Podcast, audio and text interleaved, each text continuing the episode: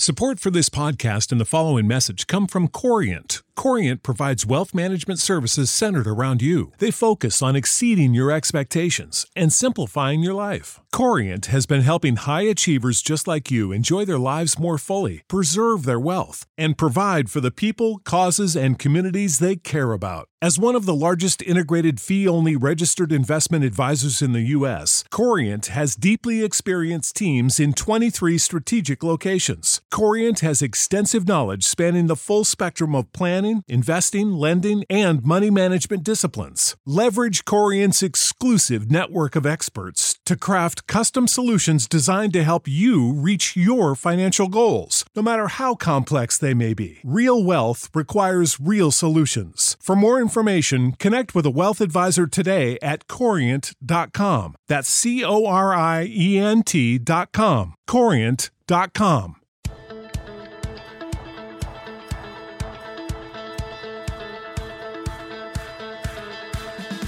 Hey, everybody, it's Joe Trippi, and welcome back to that Trippi Show. This week, I'm going to back up what I said last week with why Democrats should be optimistic this year. Plus, we get into the latest on President Biden's voting rights push, his Georgia trip, and a lot more.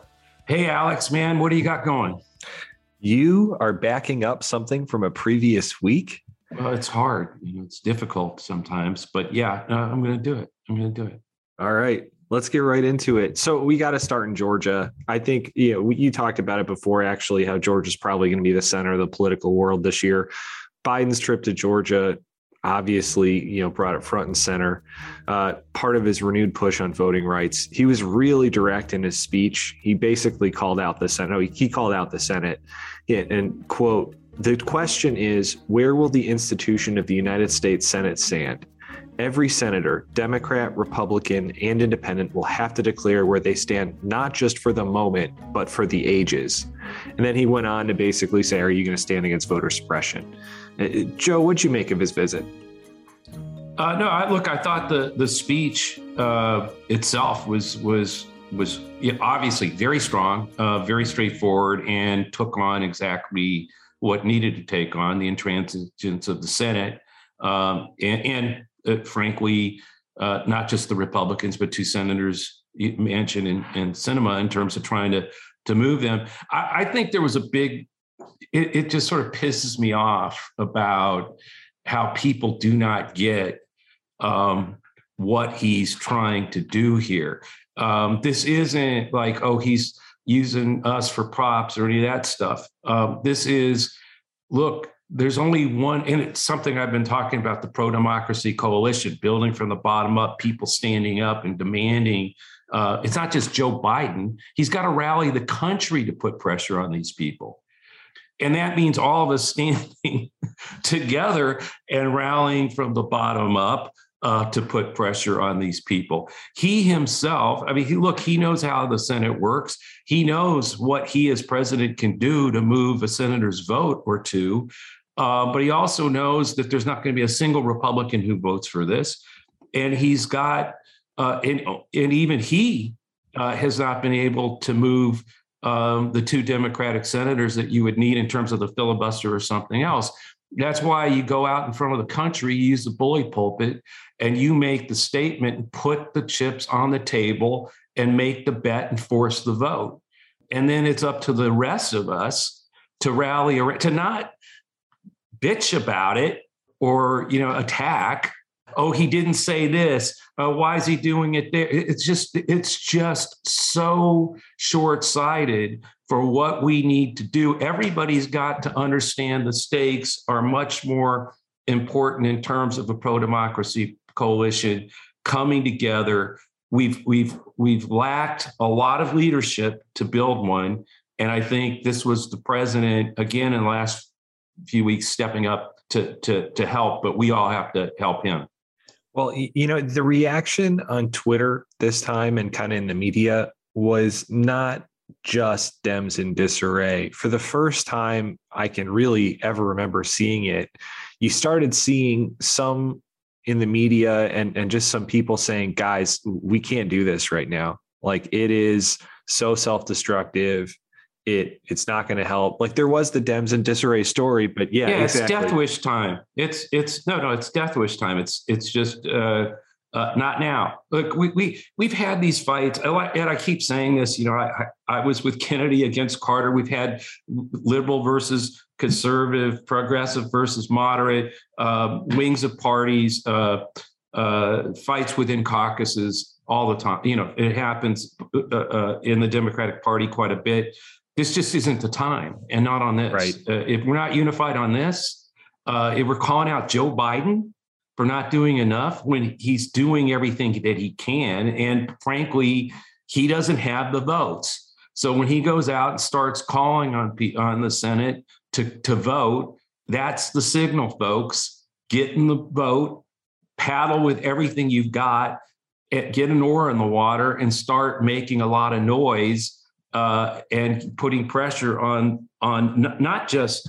um, the two the two Democrats, but the Republicans. Maybe we can break one loose, and and and he does know what he can do and what he needs to do to try to break one or two loose as well. But it's not going to happen with him there saying this, and then everybody else, you know, folding their own. It's not good enough. It's too late. I mean, it's just just death wish time. It's just stupid. So we're recording this on a Thursday. Um, today, uh, Speaker Pelosi says the House is going to pass the Freedom to Vote Act. Uh, Schumer says he's going to bring it to the Senate floor as soon as he can. You mentioned chips in, cards on the table right now. Do you think this means that this is actually going to happen right now, or do you think this is basically going to be the highest profile failure of this bill yet? Well, it, it it's likely uh, could be a failure, but that in itself at least puts um, some of these people on the ballot in trouble potentially in 2022. I mean, in other words, okay, look, if you can't get uh, get them to do this, uh, if you can't get them to do the right thing uh, to save our democracy and to protect the vote, if you can't get them to do that, then let's at least get everybody on the record and let the chips, let those chips fall uh, on election day when the pro democracy coalition builds stronger and stronger in resistance to this and pushes back and wins hopefully in november 22 which is something i think we can do.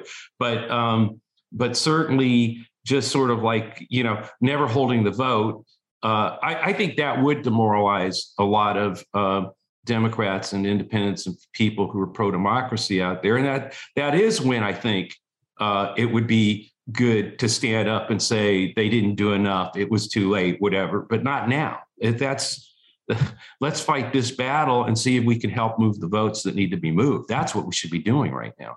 All right. So you mentioned this earlier on the pod, Joe, and let's get back to last week. You made a pretty big prediction. You said the Democrats are going to hold the House, even looking at the latest redistricting results. And we got emails about it. And most of them were basically, we really want to believe you, but why should we? well, look, I mean, a couple things. One, I've been doing this for quite a while. Uh, that doesn't mean that uh, I can't be wrong. I have been wrong. Uh, but I think there are a whole host of three or four things that I look at um, that tell me that we have an excellent shot at not not only holding the House, but but I think building a, a seat or two in the Senate as well. Um, I know that is heresy right now to against conventional wisdom to be saying anything like that. But he, he, look, here are the the, the the five things that that, that I kind of see right now. One, uh, and again, it mostly comes from the experience of doing this over 40 years, uh, which is like dating myself big time, uh, including going back to the Carter Kennedy fight in 1979 and 80. Um, the first is look, we started this year, and I was one of the people saying, oh my gosh, the Republican Party has such a huge uh, advantage in gerrymandering that they could start the cycle 10, 12, even maybe 14 seats up on us just from redrawing the lines. Now, now that redistricting has concluded in most states. And it appears that the entire process is likely going to be a wash. I mean, David Wasserman of the Cook Political Report wrote last week that the surprising good news for Democrats on the current trajectory, there will be a few more Biden won districts after redistricting than there are now. So look, so on the gerrymandering front, the redistricting front, we're not 12, 14 seats down. We're at dead even, maybe even have a few more Biden won seats. So that's that's big. I mean, that really is big uh, because that was a huge uphill climb. So, given that Democrats might even be up a couple seats and pending a couple of court cases, it might be more. What does that mean for the seats they're looking at this year in terms of strategy. If you're if you're looking at where the the D Trip and, and the DNC and all the different grassroots groups around the country should really be focusing, should we be doubling down on a couple of these seats? Should they go broad? I don't. I, you know, one of the questions we got was we thought we could win Texas in 2020, and look what happened after all the time and money they spent, and it didn't come close. So where where should they go, Joe? And look, I think it means that House Democrats we should uh, they should expand uh, their targeting and look at seats that are more of a stretch but still winnable in my view. You know, they're going to be now. But part of what's happened is the Republicans had such control of redistricting that they had already squeezed all they could out right. of their ability to draw the lines and that's actually created as they as they started stretching out that that means they've sort of narrowed some of these um, districts that they that are becoming sort of more moderate. In other words, again, as you see how we get a few more Biden won districts after redistricting than we are are now. So I would expand the the targeting uh, into places that are a little bit more uh, might be questionable on, on on the data front, but have become more moderate in terms of how they were redrawn. Because I think we can, I think there are going to be some surprises, which gets and the reason for that gets into my you know my second reason for for why we should be optimistic. Right. I mean that gets into candidate recruitment which we've we've touched on before but but that's got to be a good sign for democrats right? Yeah i mean look the republicans are going to nominate a crop of loons. Uh, i mean in, you know i mean a crop of loons that we have not seen since 2010 uh, maybe they, more even really yeah no right when the tea party you know, lost the Senate uh, due to nominating uh, nominations like Angle in, uh, in, in, Nevada and O'Donnell in the Witch, remember, in, in, in Delaware. Um, this year, it's crazies everywhere. I mean, I mean, like you know, Herschel Walker uh, in Georgia, you know, a gift uh, that gives Warnock a, a, a big uh, step up there. And you see this happening in Ohio um, uh, you know, Pennsylvania. I mean, we, you know, Dr. Oz, yeah, Dr. Oz. I mean, you know, they're going to be; these are still going to be tough dogfight races that are well funded, but they are nominating um, people that are going to say a lot of loony things in the next year and during their campaigns, and the rest of the parties, like what happened in 2010, um, is going to have to denounce them or embrace them. And they're going to have to denounce or embrace them on things that Trump does, et cetera, all that stuff. These are crazy loons. And it's even worse in a lot of these House districts where no one's really watching right now. I mean, a lot of this focus is on Dr. Oz and some of the, some of those, but there are going to be some real Looney Tunes running for the House. Uh, and I think um, that we're going to, uh, you know, that the, the, there are there are going to be pickups that no one thought possible. That's why I talk about expanding the map a little bit because you know a, a, a, a district that looks a little bit out of reach, but you've got you know a you know literally a you, you know somebody saying crazy stuff every day, um, and there will be candidates out there who are doing that uh, or just so awful. I mean, in terms like Herschel Walker, not only isn't you know uh, it, it isn't right. I think uh, it, it, he's also just like a horrible candidate. I mean, he just uh, you know his past, right. everything, the so, baggage, yeah. yeah, the baggage. That's what I'm saying. So I think you've got a lot of that going on, and I think so. You got redistricting going in our favor a little bit, and you've got the other party doing you know doing doing a lot of our work for us by nominating um, uh, folks out there who are really going to. The other thing I think you're going to see is a lot of fights between sort of what we would have called the the non-Trumpist, uh, moderate Republican. You know, some some people in the party who want to get rid of the Trumpies, and the Trumpies want to get rid of the, the established. You're seeing this with a fight between uh, Trump and, and McConnell right now.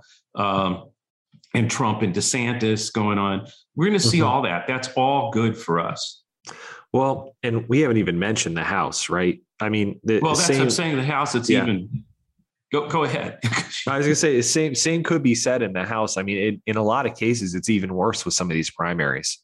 Oh yeah, no, they're going to have dogfight, crazy fights, uh, be, you know, in, in, the primaries in uh, uh, in the House, and and it, in all likelihood, it'll be the Trump crazy that gets the nomination in a lot of these places.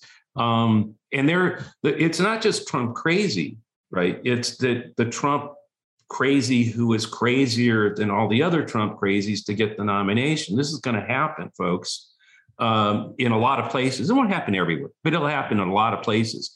And that's where I think that's why I really do feel with redistricting, um, what the Republicans are doing, the fighting that's going on internally, and also who's winning those fights is in the Republican Party going to be a big help. Great. Yeah, and there's something else I want to say about that. It's not just there. The other thing that's going on is you look around, um, Democrats have a, an amazingly strong group of candidates, whether it's Tim Ryan in, in Ohio, I mean, people who actually can win those seats, particularly if. So we're, I, I think two things are going on. We're having the crazy fight on the other side and it, we we'll talk about the the Democrat uh, coming together later, you know, as my fourth or so point. But the other thing is, it it doesn't really matter because such a lot of the candidates that were so you have two things you have democrats nominating the people who are running on the democratic side even where there's going to be a fight are strong candidates um, and they're uh, and i think there's two things that are going on though. One, it's not just they're doing the loons. It's that where even where there are fights on the Democratic side, the quality of the candidates, their ability, their messaging, their strengths. Yes, there are going to be fights there, but but they're much better candidates that particularly when they've got to go up against uh, what the Republicans are likely to put forward. And Joe, this doesn't even take into account that we still have a pretty long way to go till election day, which I think gets you to your third point. Well, yeah, look, there, right. There's a lot that can happen uh, both ways between now and November uh, of 2022. And you know these are externalities that you know provide opportunities, right? That, that that that change some of the numbers. So you know, right now, I think we're at the low point, and I've said this. I think we've been in the low point of Biden's numbers for quite a while now. You know, for the last couple of months. Um, and the only way uh, the only direction they can go from here, given the, the tight band between approval and disapproval the country has because of the polarization. The only way place they can go is up from here. Um, and, and, you know, some of that can be um, uh, COVID, Omicron uh, wave passes now in the next, you know, four weeks or so, six weeks, and we really are do clear out of the the, the woods on on on COVID. Uh, and again, inflation can be uh, transitory and and and starting to come and start to come down. All these things, I think, mean that that the prospects. If you're looking at polling now, and I saw some polling in Michigan a couple uh, yesterday, um, that looked pretty good for for Democrats, and and talked about uh, Trump's approval ratings uh, really dropping there.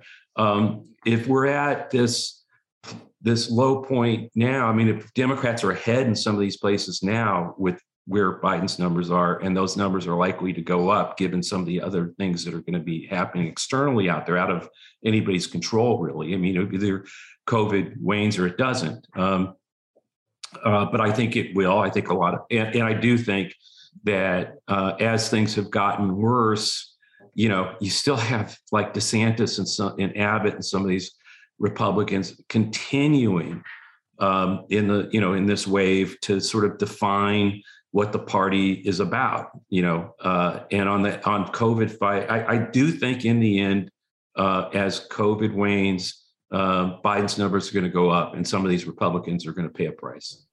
I didn't even bring up this week's Q poll numbers that I think have him at 33. We all we all know how to take those in context by now if you've been listening to these. So it, it's not just time for these externalities you're talking about, Joe. It, it, there's also time for Democrats to to get their proverbial shit together. Still, right?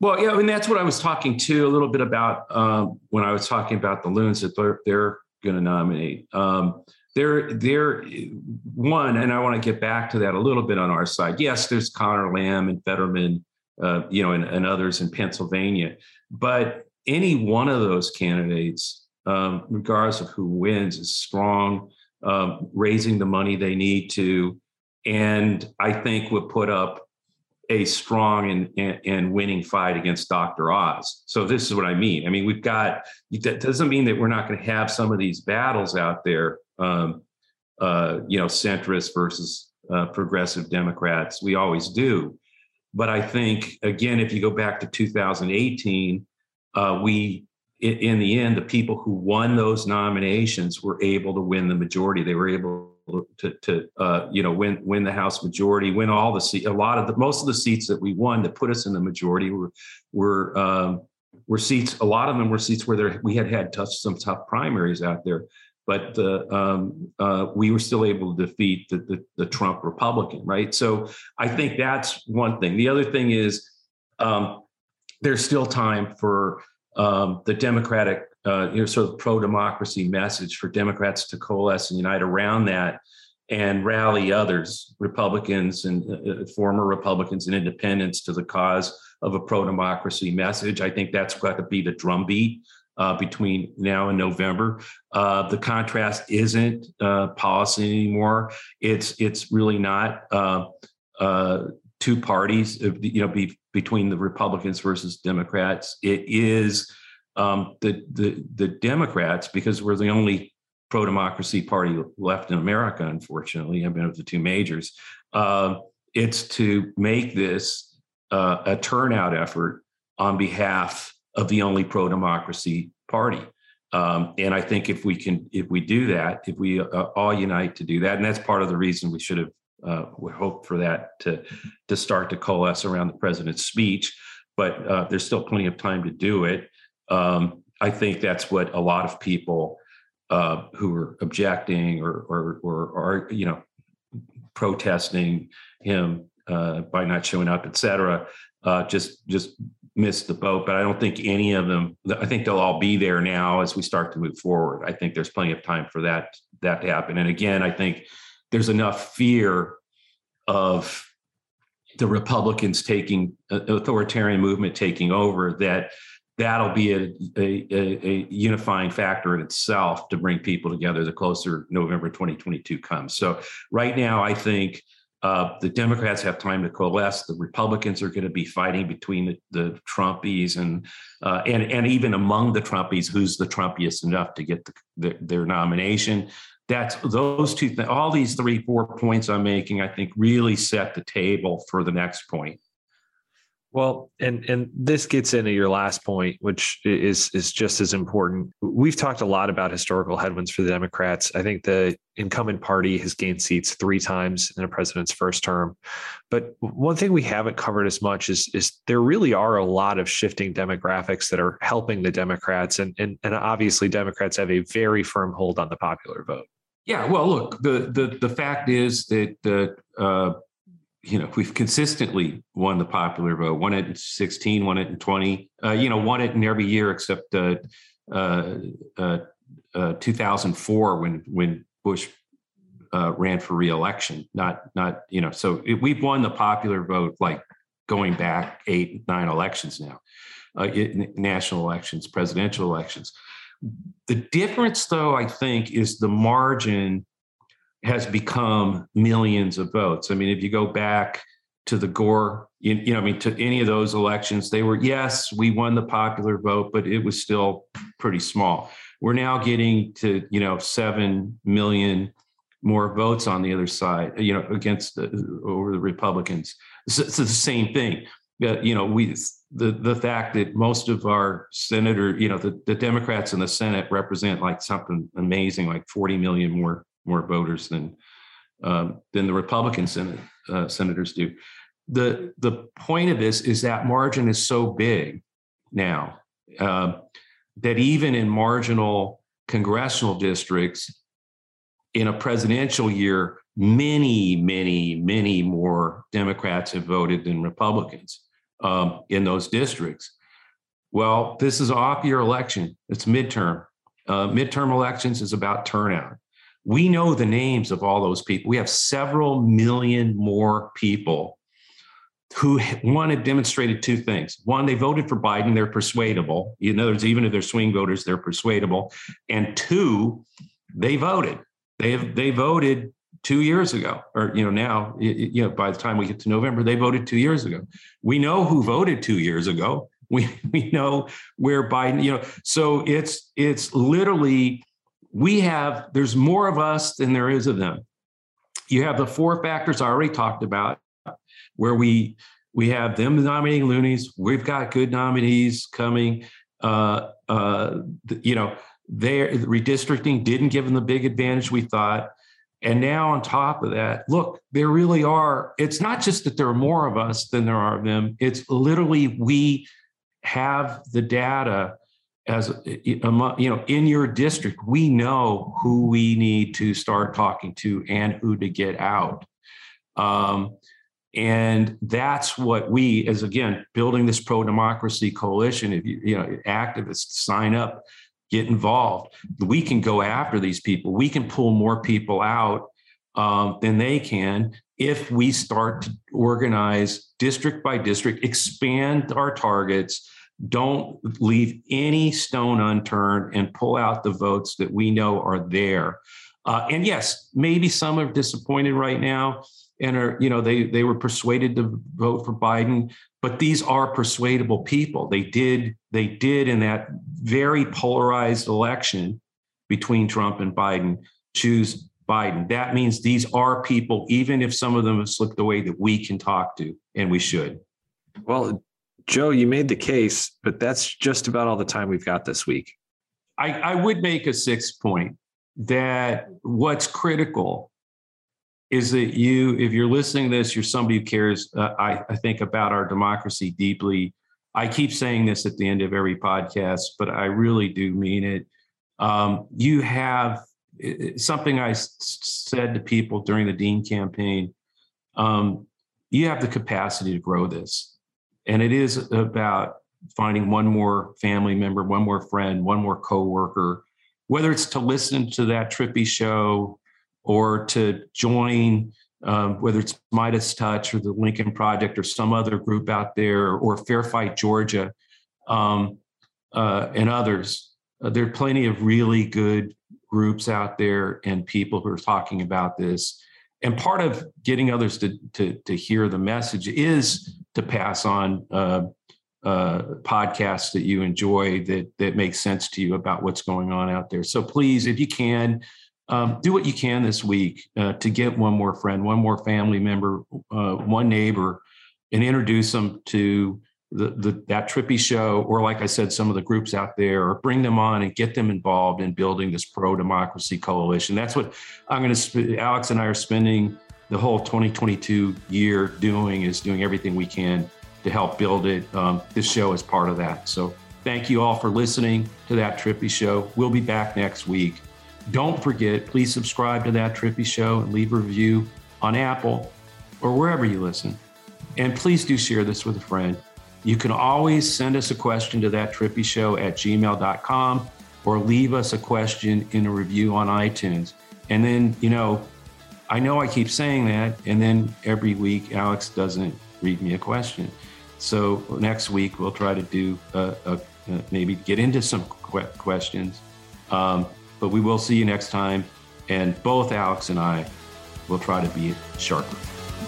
Thanks, everyone.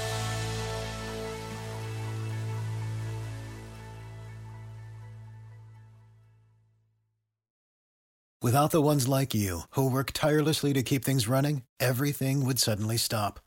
Hospitals, factories, schools, and power plants, they all depend on you. No matter the weather, emergency, or time of day, you're the ones who get it done. At Grainger, we're here for you with professional grade industrial supplies. Count on real time product availability and fast delivery. Call clickgrainger.com or just stop by. Grainger for the ones who get it done.